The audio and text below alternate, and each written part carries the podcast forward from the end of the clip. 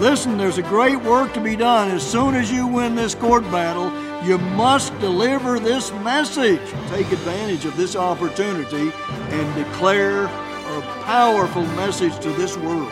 He expects more of us. He believes we can do more. Who's going to stop Christ? Who's going to stop Christ from getting this work done?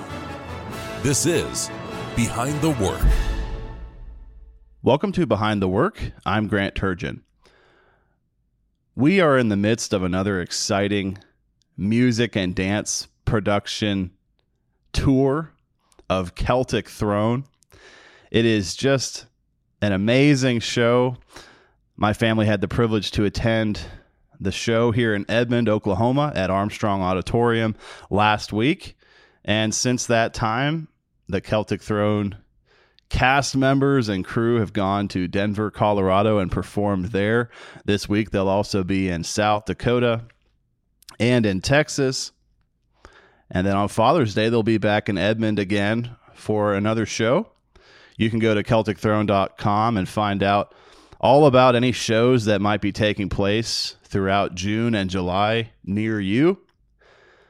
And I would definitely recommend going if you can. But while I was attending that show on Monday, I just kept thinking about family. During the month of June, family is under attack by our society. New and disturbing forms of family are being advocated for and recommended despite their destructive effects. Yet in Celtic Throne, you see masculine men and boys, feminine women and girls. And on top of all that, the participants in the show are basically all related.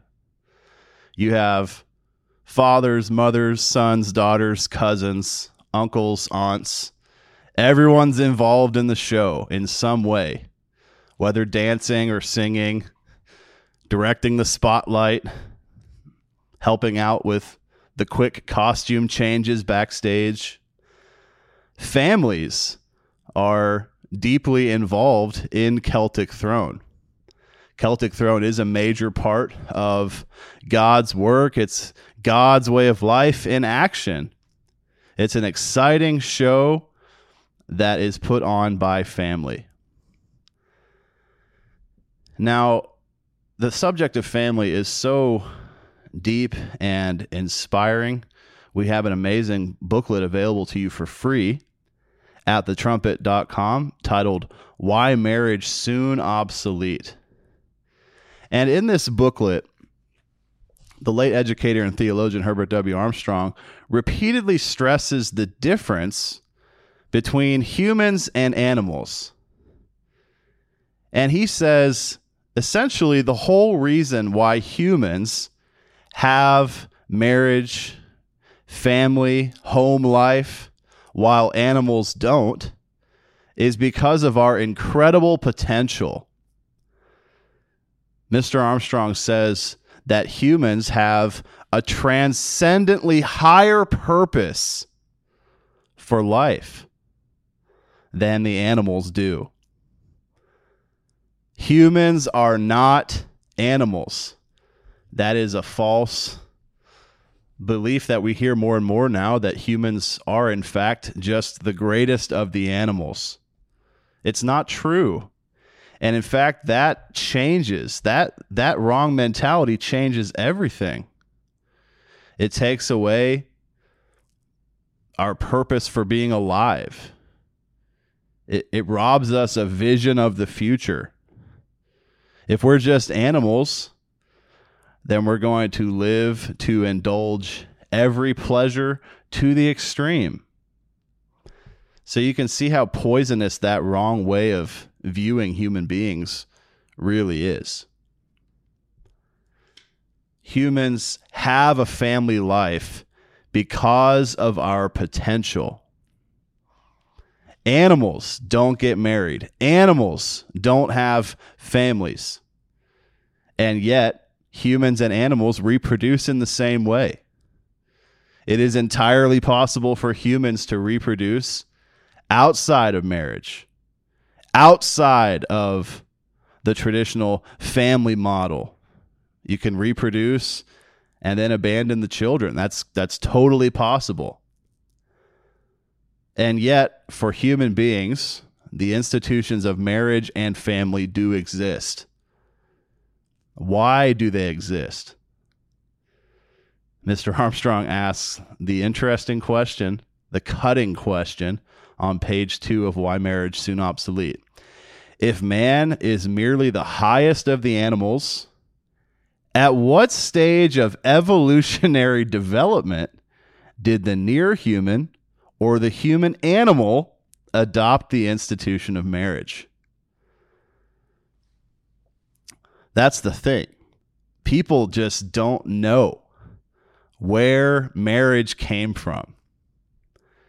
It's hard to nail down the exact moment that marriage began unless you look to the Bible. Unless you look to the very beginning of the Bible, the very beginning of the first book in Genesis, then you can know. That's really the only way you can know. So, what's the point of marriage? Why does it exist?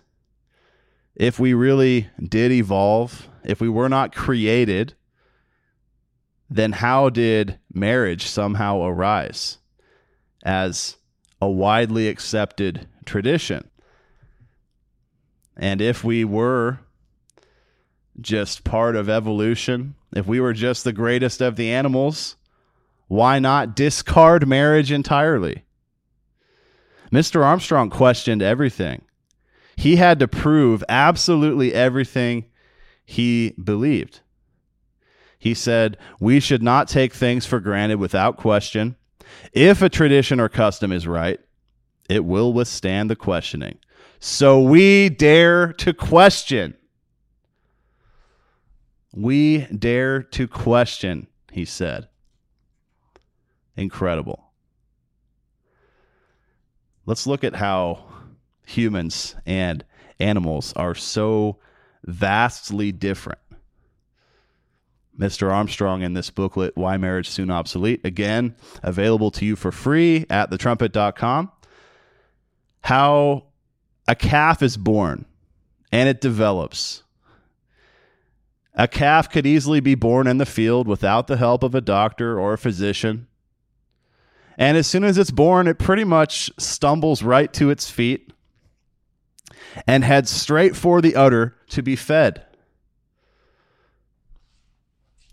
That's right. A baby calf immediately knows how to walk and how to feed itself. By contrast, a human baby can't even lift its head by its own strength.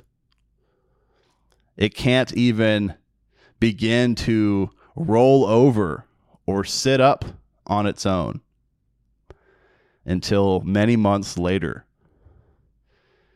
A human baby is totally helpless. It can't control itself. It can't feed itself. And it is not programmed with instinct like the animal is. Animals are basically like robots, like uh, in a lot of ways. They are equipped with built in instinct. No one has to teach an animal how to walk or how to be fed, it just knows. God put that in them to know what to do. They don't reason, they don't make decisions. And by contrast, humans have to be taught everything. So that's a real benefit for human parents. We have to learn how to teach even the most basic actions. Young children have to have to learn how to be taught. And eventually they get older and they must be able to teach as well. But a human baby needs parents, it needs a father and a mother, if at all possible. It needs to be cared for, it needs to be loved. A human child needs a lot of attention, a lot of hands on guidance and protection, instruction, even correction. It's totally different from the way that animals are. Mr. Armstrong explains how humans have a mind. There is this spiritual component in human beings that makes us so different from the animals. Animals have a brain, it's programmed with instinct, it knows what to do without thinking about it. Humans have to be taught everything, but then they can do so much more. They start out less capable than the animals, and yet the potential is transcendently higher. Mr. Armstrong wrote about humans on page five. We have the capacity to absorb knowledge and then to reason, to imagine, to think creatively, to plan and design, to formulate judgments, to make decisions, to exercise will and self discipline. And we have the faculty to appreciate music, literature, art, and more important, to develop a sense of moral and spiritual values, to develop even righteous character. Can't we all see the colossal difference between animals and humans? Even if we start out more helpless than the animals, even if we are the same when it comes to reproduction. I just love how Mr. Armstrong points out the entire purpose for marriage and family in human beings relates to our potential. An animal eventually dies, and that's the end. Humans can die and then be resurrected. Humans have the potential to live forever as part of a different family, a spiritual family, as part of the God family. Now, how sick is it that some people can basically trash that potential. We know Satan is behind all of it, but just the fact that evolutionists see really no difference between humans and cows or humans and ants, where we're all just living things a part of evolution. On page six of Why Marriage Soon Obsolete, Mr. Armstrong wrote The believer in godless evolution can see no transcendently higher purpose in the birth of a baby than in that of a calf or a kitten. He can see only that the human infant is further advanced in supposed evolutionary development, but no transcendent potential. Now, that reasoning is so dangerous and we see why in society when some people literally treat animals better than they treat humans. Some people would be offended by the concept of crushing a sea turtle egg. You know, an unborn turtle. Meanwhile, they're totally fine with abortion, ending an unborn human life. But that is the end result of the evolutionistic way of thinking. If God doesn't exist, then abortion is fine. If God doesn't exist, who becomes God? We become our own gods. We decide what's right and wrong. We decide who lives and dies. And if we're the highest life form, we have no potential anyway. We have no future as part of God's family anyway. So, what's so bad about snuffing out a life in the womb? All kinds of destructive thinking stem from this problem of just eliminating God.